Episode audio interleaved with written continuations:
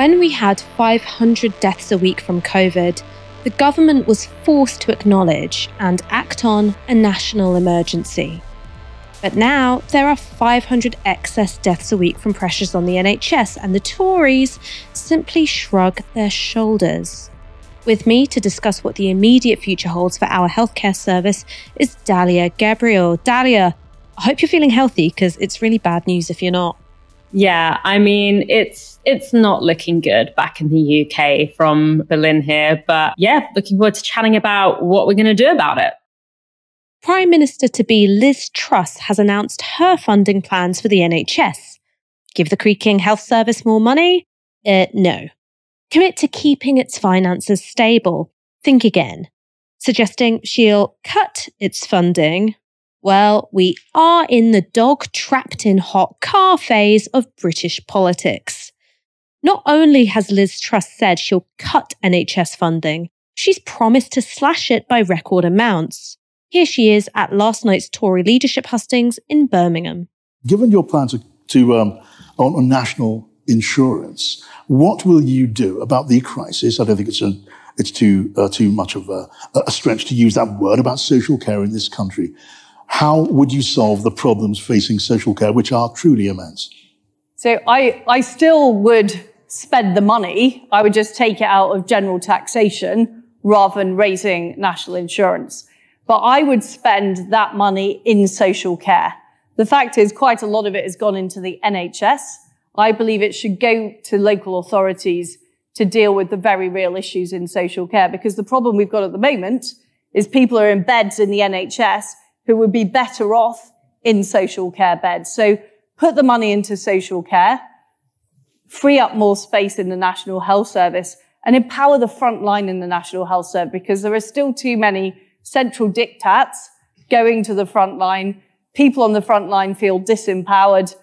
You know, we're seeing increasing numbers of people leaving the profession. So those are the issues we need to deal with. These services are starved of funds now. Hard to dispute that.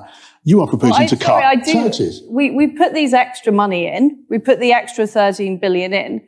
And what people who work in the NHS tell me is the problem is the number of layers in the organization they have to go through to get things done, the lack of local decision making. That's what people are telling me. That's what people are telling me is the problem rather than a lack of funding. So let's just get this straight. Truss's plan is to reverse the national insurance rise that Rishi Sunak put in place in April. You'll remember that that rise was intended to fund social care.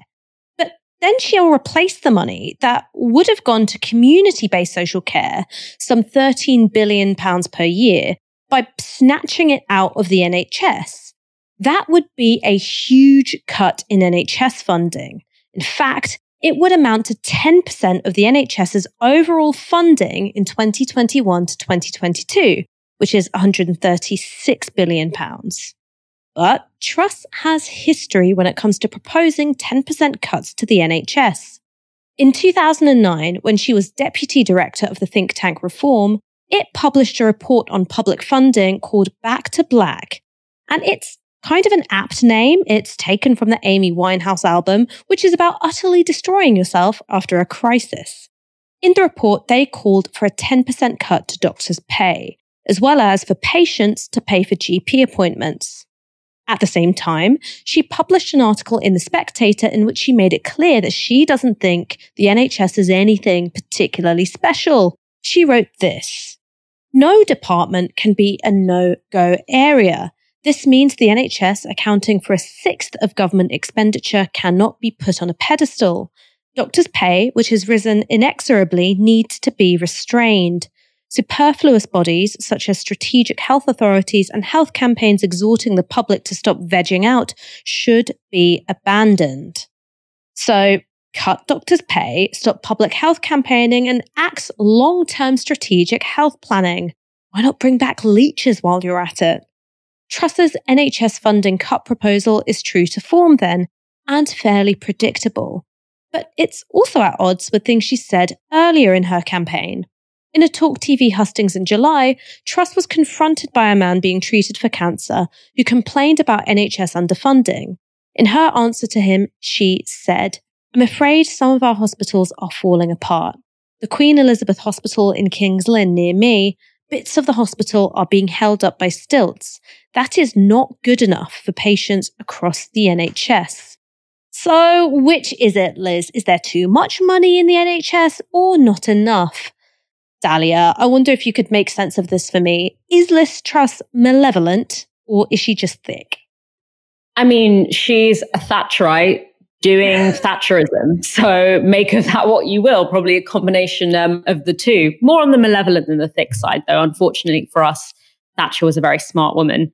I mean, I think it's actually a lot of the intention here is all in the quote that she um, gave to the spectator, where she kind of really snarkily talks about the NHS being put on a pedestal and how, you know, basically we need to cut the NHS down a few notches.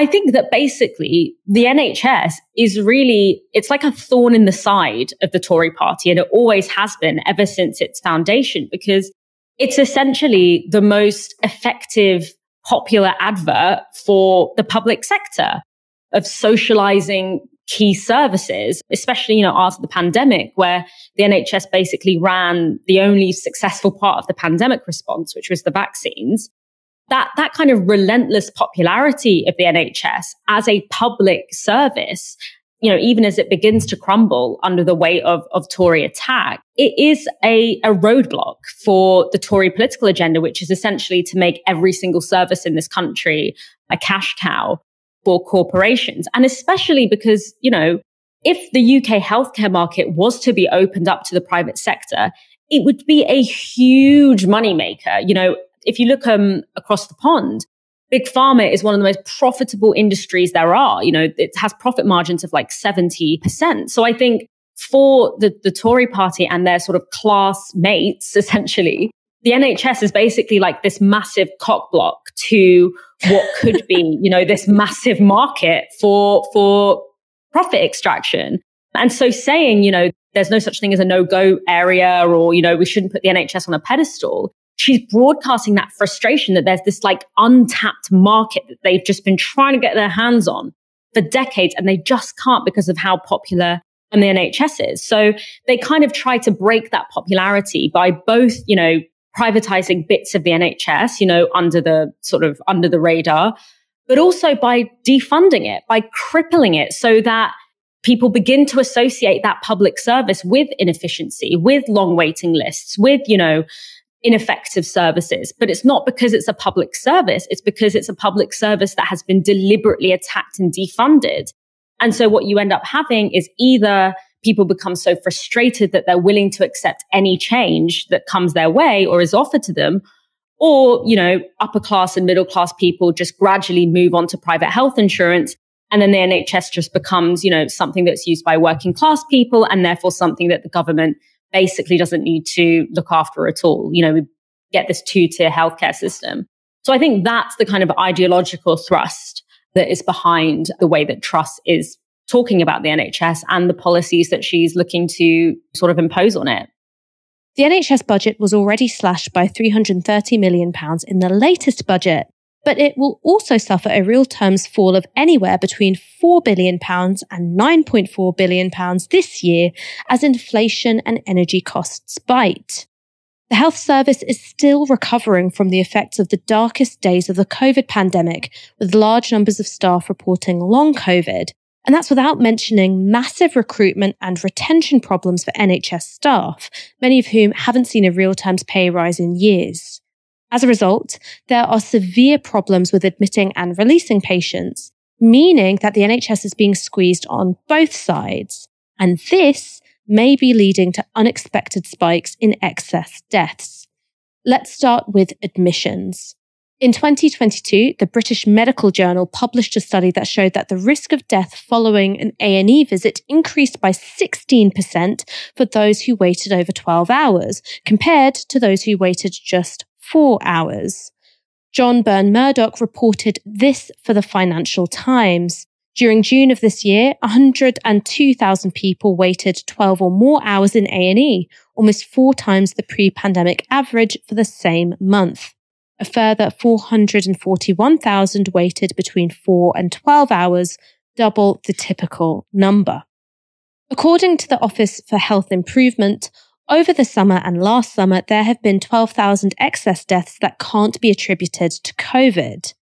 But we can see from this graph that if you plot the number of excess deaths that we'd expect given long A&E waiting times against the excess deaths that have happened, the lines pretty much match up. So why are there such long A&E waiting times? It's because all the beds are full and many of them are full of people who have finished their treatment but have nowhere to go to recuperate.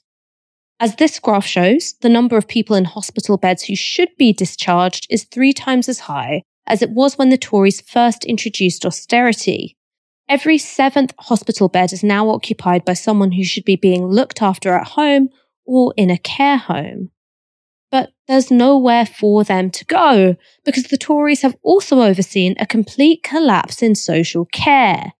Between 2012 and 2016, they completely eviscerated social care funding, and it only returned to 2010 levels last year.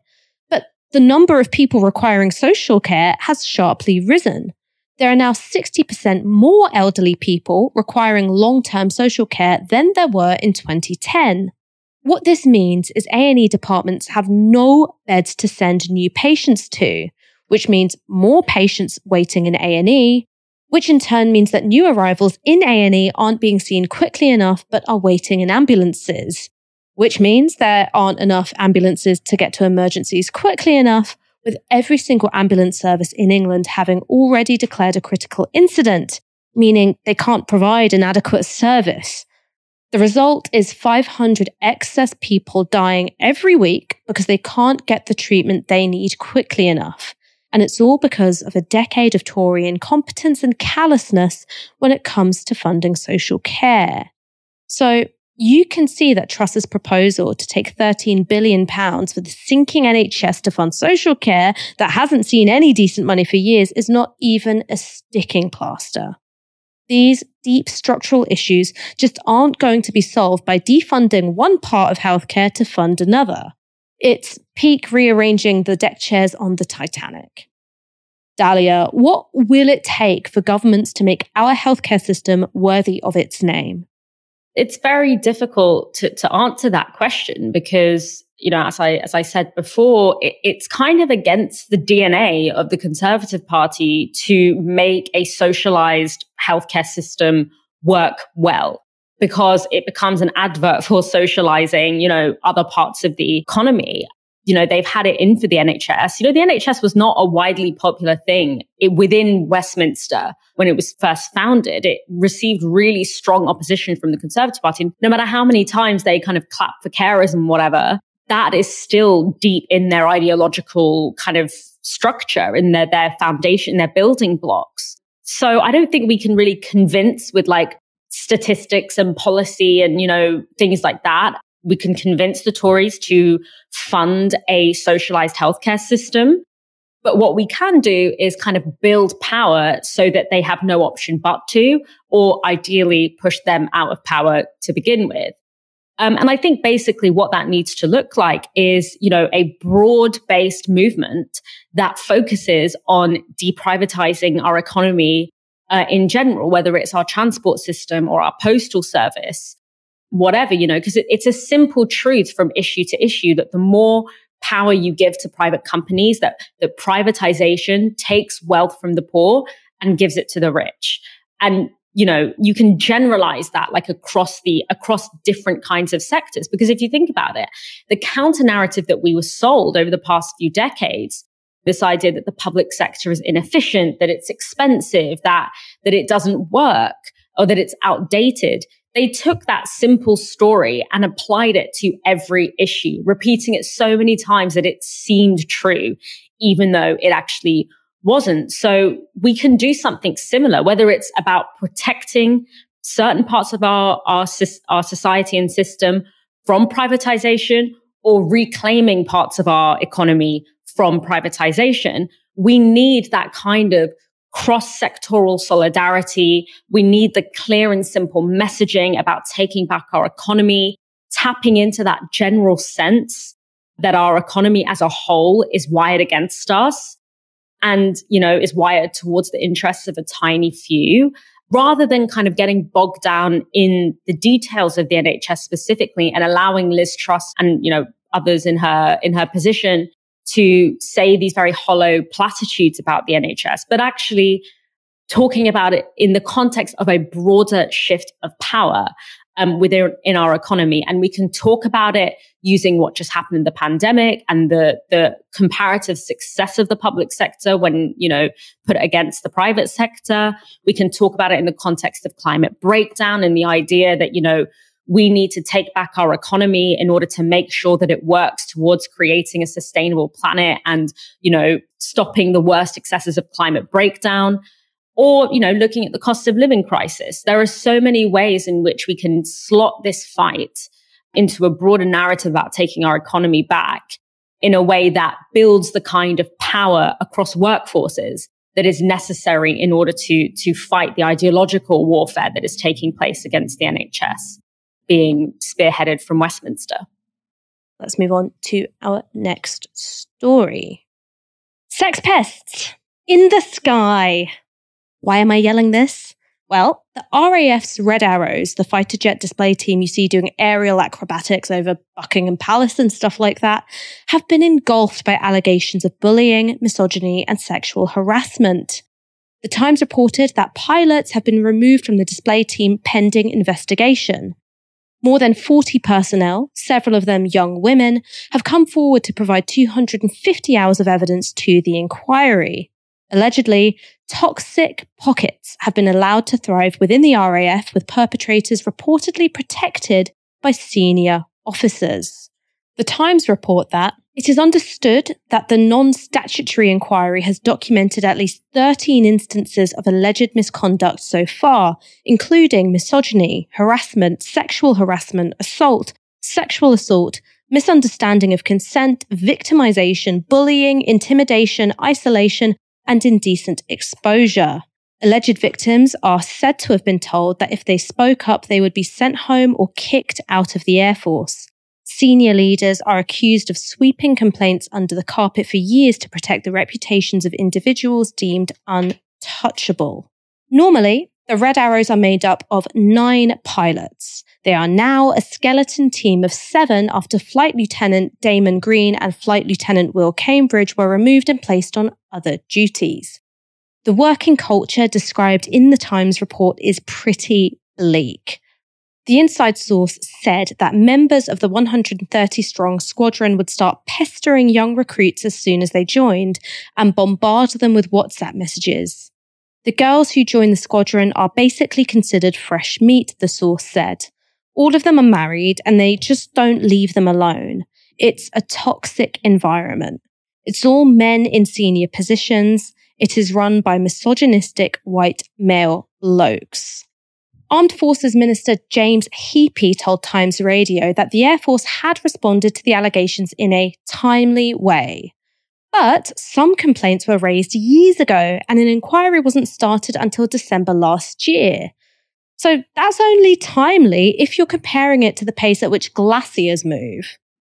If these allegations are true, they echo reports of a much wider problem across the military.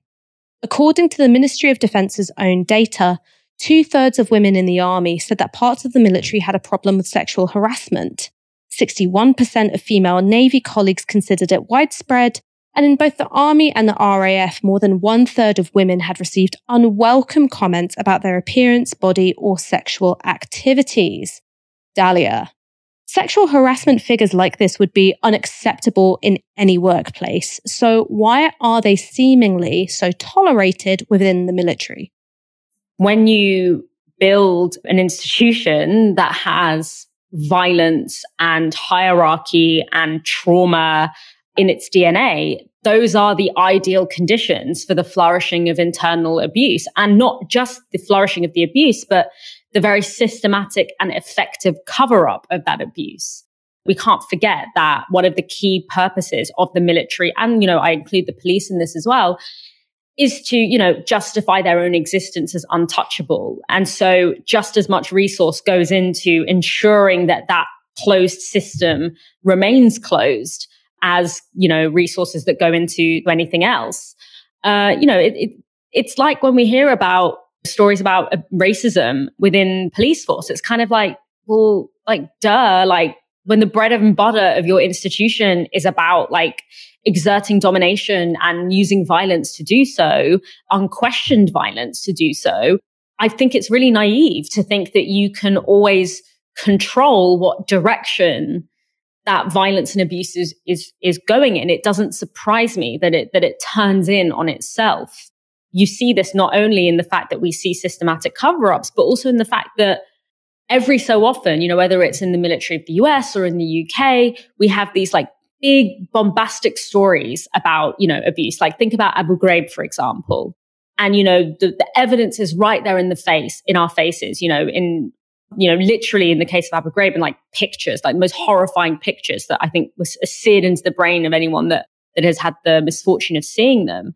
And then nothing happens pretty much. You know, it's like you know, goes on as normal. And that is a signal that this is kind of like part and parcel of the institution at hand. And we have to look at this not as toxic pockets in the way that it was described, but actually these institutions are designed in a way that not only does that abuse flourish within them, but that the cover up is an incredibly effective process that is very difficult to kind of counter if you, particularly if you are in a position of someone who has been abused by that institution, either as someone who is within the institution or outside of it. And that, that process, that effective and, and bulletproof process of cover up is as endemic as the violence itself. This isn't the first time that the RAF have been in the news lately. Just last week, there was a brouhaha about the Royal Air Force having gone all woke Defense sources claimed that the Air Force had imposed an effective pause on offering jobs to white male recruits in favor of women and ethnic minorities. The unnamed sources alleged that national security was being compromised in the name of pursuing diversity and inclusion targets. Cue ensuing furore the head of the RAF's recruitment process resigned in protest, and every Tory with political ambitions higher than their current post felt compelled to weigh in on the matter. A spokesperson for Rishi Sunak's campaign said, the only thing that should matter in recruitment is the content of your character, not your sex or the colour of your skin. That the Ministry of Defence would allow Britain's security to potentially be put at risk by a drive for so called diversity is not only disgraceful, it is dangerous. Sajid Javid, perhaps angling for political relevance after dropping out of the leadership race, defended the idea of diversity, but weirdly, he also said it should not be based on race, whether it's black, white, or anything. James Heappey also weighed in. He said that any evidence of positive discrimination would be investigated and not tolerated. But here's the odd thing. The RAF have flat out denied that any of this has been going on. Here's what an RAF spokesperson said. There is no pause in Royal Air Force recruitment and no new policy with regards to meeting in year recruitment requirements. Royal Air Force commanders will not shy away from the challenges we face in building a service that attracts and recruits talent from every part of the UK workforce. As with the Royal Navy and the British Army, we are doing everything we can to encourage recruiting from underrepresented groups and ensure we have a diverse workforce. The Royal Air Force has a well earned reputation for operational excellence that is founded on the quality of all our people. We will always seek to recruit the best talent available to us. What's undeniable is that the RAF have been trying to restructure its recruitment process in some way in order to get more women and people of colour onto training courses. But the specific claim that recruitment of white men has been suspended doesn't seem to have that much hard evidence behind it. And it's a pretty big story just to rely on unnamed sources which in my mind raises the question of whether all this hooting and hollering about discrimination against white men was a deliberate attempt to defang the story about upside down flying sex pests. Dalia, am I being nuts? Could this have all been a bit of media management choreography? It's great choreography. It's like a two for one, right? Because they drum up and consolidate support by creating this like fabricated threat to this institution that obviously is an incredibly central institution within our public discourse uh, and within our society that a lot of people feel super attached to. And then also you deflect from the actual problem by get, getting people wound up by something that isn't the, the real story. Like this is the bread and butter of culture war strategy as a, you know, I'm sure you're super aware of. Obviously, this is not about people of color uh, and anti-racists malevolently taking control of the military. Like, I don't think that Black Lives Matter are out here calling for, you know, a diverse police and military service. It's actually the opposite. We're like calling for the dismantling of those institutions, but whatever.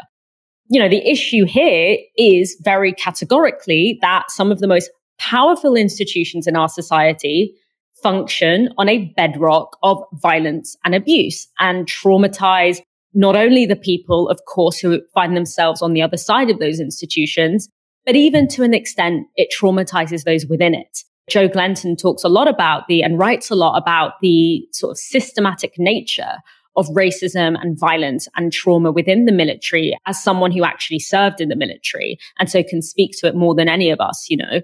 And of course, like if you question the power of that institution, if you question whether or not these institutions do actually protect us from harm or whether they actually are perpetrators of harm, then you get smeared as, you know, anti-British or whatever, and all of the kind of nonsense that comes, that comes with that.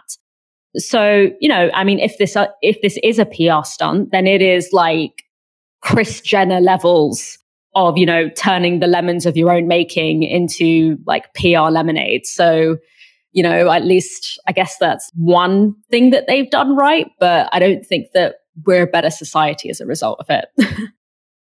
Let's move on to our next story. Do you want the good news or the bad news first?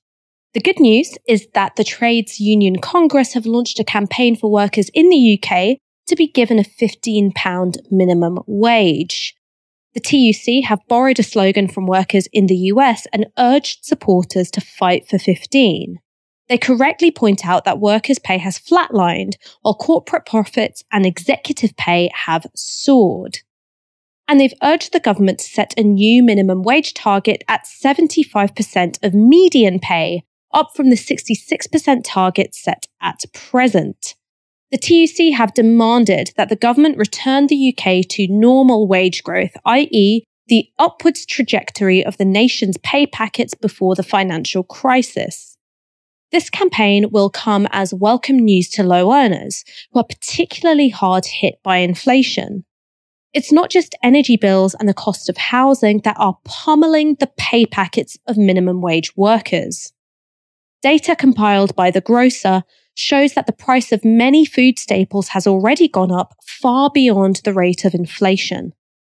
A two pint carton of milk at Morrison's has gone up by 56%, own label baked beans by 50%, and a bag of penne pasta at Asda costs 60% more than it did a year ago. So, beefing up the earnings of workers on minimum wage would therefore be a great help to people struggling with the cost of living. The bad news is that the TUC's planned pathway to £15 an hour gets there by the year 2030. This is going to take a bit of explaining, so bear with me.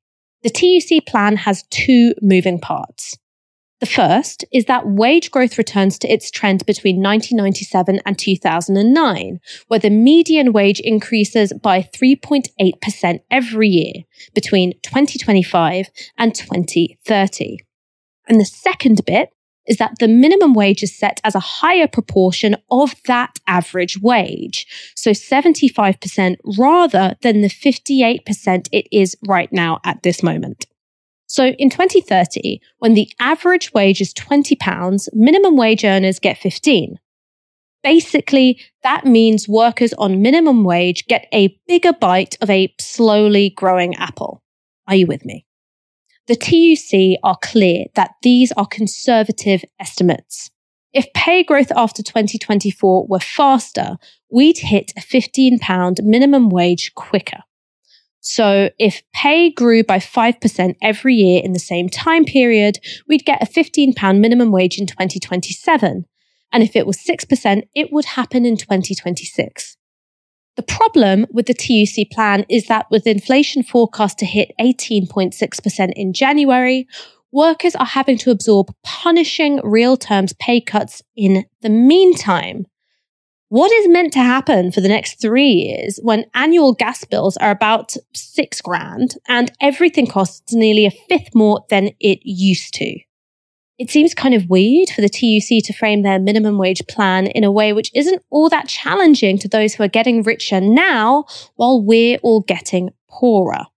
Unlike the inflation crisis of the 1970s, corporate profits are at record highs. Here's what James Meadway had to say about that on a previous episode of TyskySour. If prices are going up, but wages aren't going up, somebody somewhere is making a lot of money out of that, and it's not people being paid wages and salaries. It's somebody making big profits. You can see it really obviously. In the case of BP and Shell, last year between them made 40 billion pounds profit. That is because prices have gone up, not change anything they've done, not invented a new kind of oil and they're making more money out of it. There's not magic new gas they're supplying. Its prices have gone up, so they make more money. If we want to tackle the cost of living crisis, you have to squeeze profits to do that. You have to take on the profits that are being made. And one way to do that is to just increase the amount of pay that you're giving to people on the other side of, uh, of that equation. So, so that's the argument there. Really, this is about redistribution. It's about giving people a fair slice of what we produce in this country and correcting for the fact we've basically underpaid people for at least a decade now. It's not that the TUC proposal is unrealistic.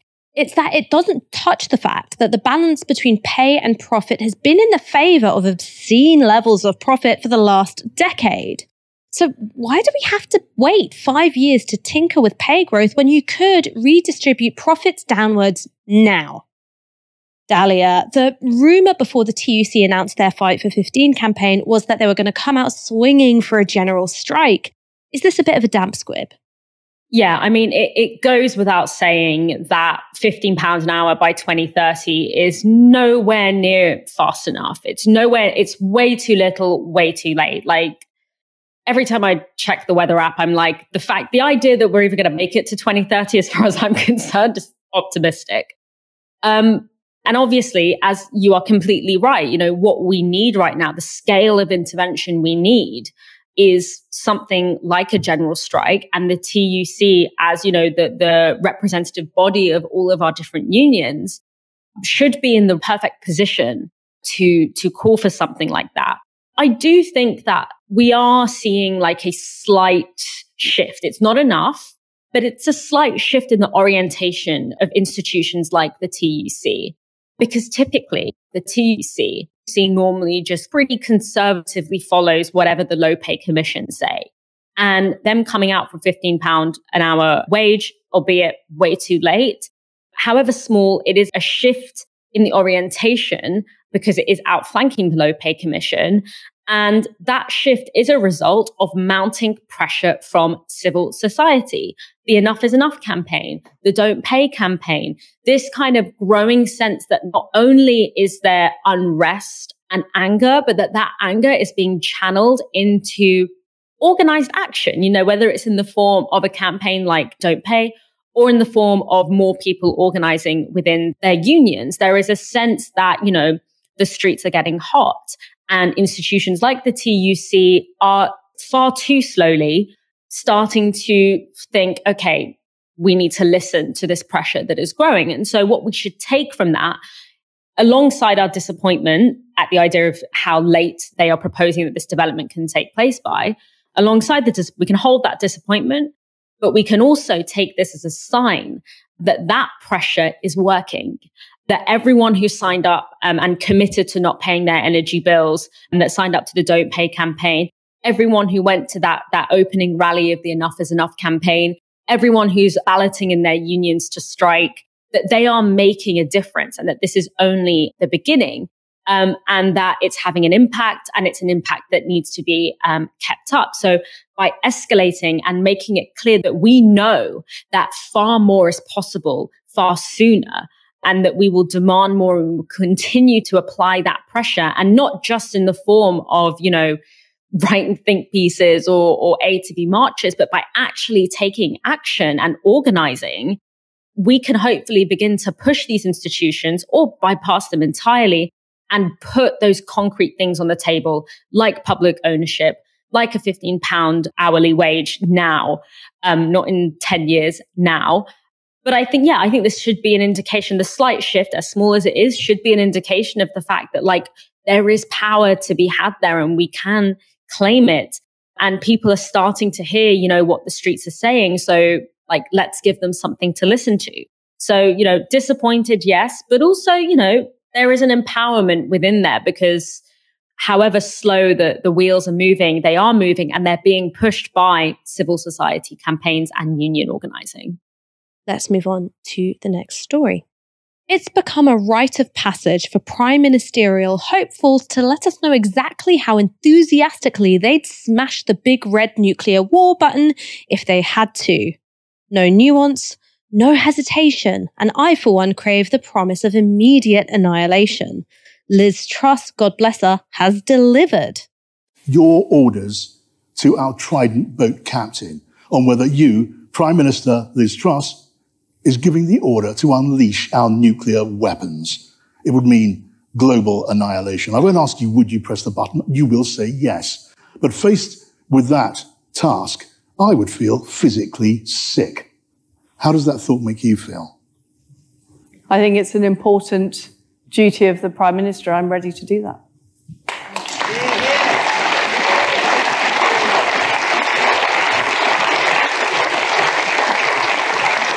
I how it would make you feel. I'm, I'm ready to do it. That's right. Liz Truss is ready to kill millions of people and would feel absolutely nothing, nothing at all about launching nuclear Armageddon. And the audience, they fucking loved it.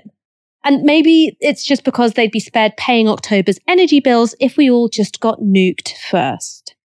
It's as though everyone involved thinks reality is just a video game. Sadly, it isn't. To update Britain's Trident defense system, the MOD is currently upgrading our nuclear warheads. Not only are the government planning to get even bigger ones, they want more of them as well. Until 2021, the UK was committed to reducing our nuclear stockpile from 225 to 180. But then the Tories reversed that goal, instead deciding to increase the stockpile to 260. So much for our legally binding commitment to nuclear disarmament. To date, the Ministry of Defence has been very secretive about the plans for the UK's new warhead, but we can draw some conclusions from 2020, when Donald Trump committed to the development of a new W 93 nuclear warhead in the US. Trump needed Congress to approve the funding. To show how much the UK government supported that program, Defense Secretary Ben Wallace wrote to the US Congress saying that these are challenging times, but it is crucial that we demonstrate transatlantic unity and solidarity in this difficult period. Congressional funding in 2021 for the W93 program will ensure that we continue to deepen the unique nuclear relationship between our two countries, enabling the United Kingdom to provide safe and assured continuous at sea deterrence for decades to come. So, Britain has already shown itself keen to see a new warhead developed in the US. And now a new report looks at all the available evidence to predict what our new warhead might look like. The Nuclear Information Service, or NIS, is an independent, not for profit research group that investigates Britain's nuclear weapons programme. Their predictions are based on the UK's historically close working relationship with the US when it comes to nuclear weapons. According to the NIS, the new British warhead is likely to come online in the late 2030s or early 2040s, and our warhead will probably be very much like the American W 93, a lot bigger than what we have now. Our current nuclear weapons have a 100 kiloton yield. To put that in context, the nuclear bomb that flattened Hiroshima had just a 15 kiloton yield. Less than a second after that bomb exploded above the city, around 80,000 people were incinerated, with another 70,000 injured. All hospitals were destroyed or heavily damaged, and over 90% of doctors and nurses were killed. Tens of thousands more people would die in the months that followed. Our current weapons are about seven times as big as the Hiroshima bomb, but the new American W 93 warhead could have a yield as high as 450 kilotons, which means that if we follow their design, which the NIS predicts we will, our warhead could have a deadly force 30 times that of the Hiroshima bomb. It's literally unimaginable destruction and nothing to applaud. It seems to be happening outside of democratic scrutiny and it comes at a cost too. The NIS estimates that initial development will cost around £12 billion, with costs likely to rise as the program develops. That's money that could go towards dealing with the very real emergencies we're facing now, rather than towards increasing the likelihood of a scenario where the cost of living crisis becomes a fond memory. Dalia, why are our political class so committed to killing our planet and everybody on it? I'm used to feeling like I have like no idea what's going on, but I never feel more like I'm losing my mind than when I have to sit through this like agonizing ritual where we like cosplay our annihilation. Like I, I find myself looking around and being like, so being like, so let me get this straight. Like, firstly, we abstractly decided that, you know, a nuclear war is actually less likely to happen if you flood the world with nuclear weapons rather than if you abolish all nuclear weapons. So that makes sense. But we also decided that you actually can't win elections now unless you promise that you would happily incinerate your electorate.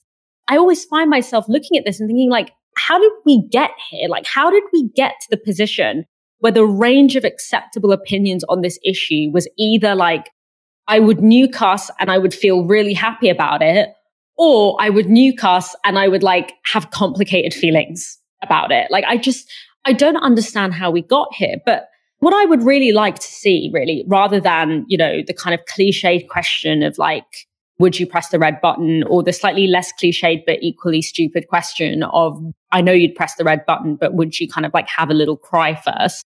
I would actually like someone to ask Liz Truss to take us through like step by step the exact scenario, kind of scenario. Like, let's actually make it into a video game and be like, take us through the exact scenario in which you would actually launch a nuclear weapon and take us through step by step how the sequence of events that would be triggered by that would not lead to absolute ultimate devastation within the UK and within Britain. Even if you don't care about what, what happens outside of Britain, with it, how does it not set off a series of events that will not absolutely devastate and destroy this country? And just like, just take us through that, like take us through the concrete steps of what that looks like.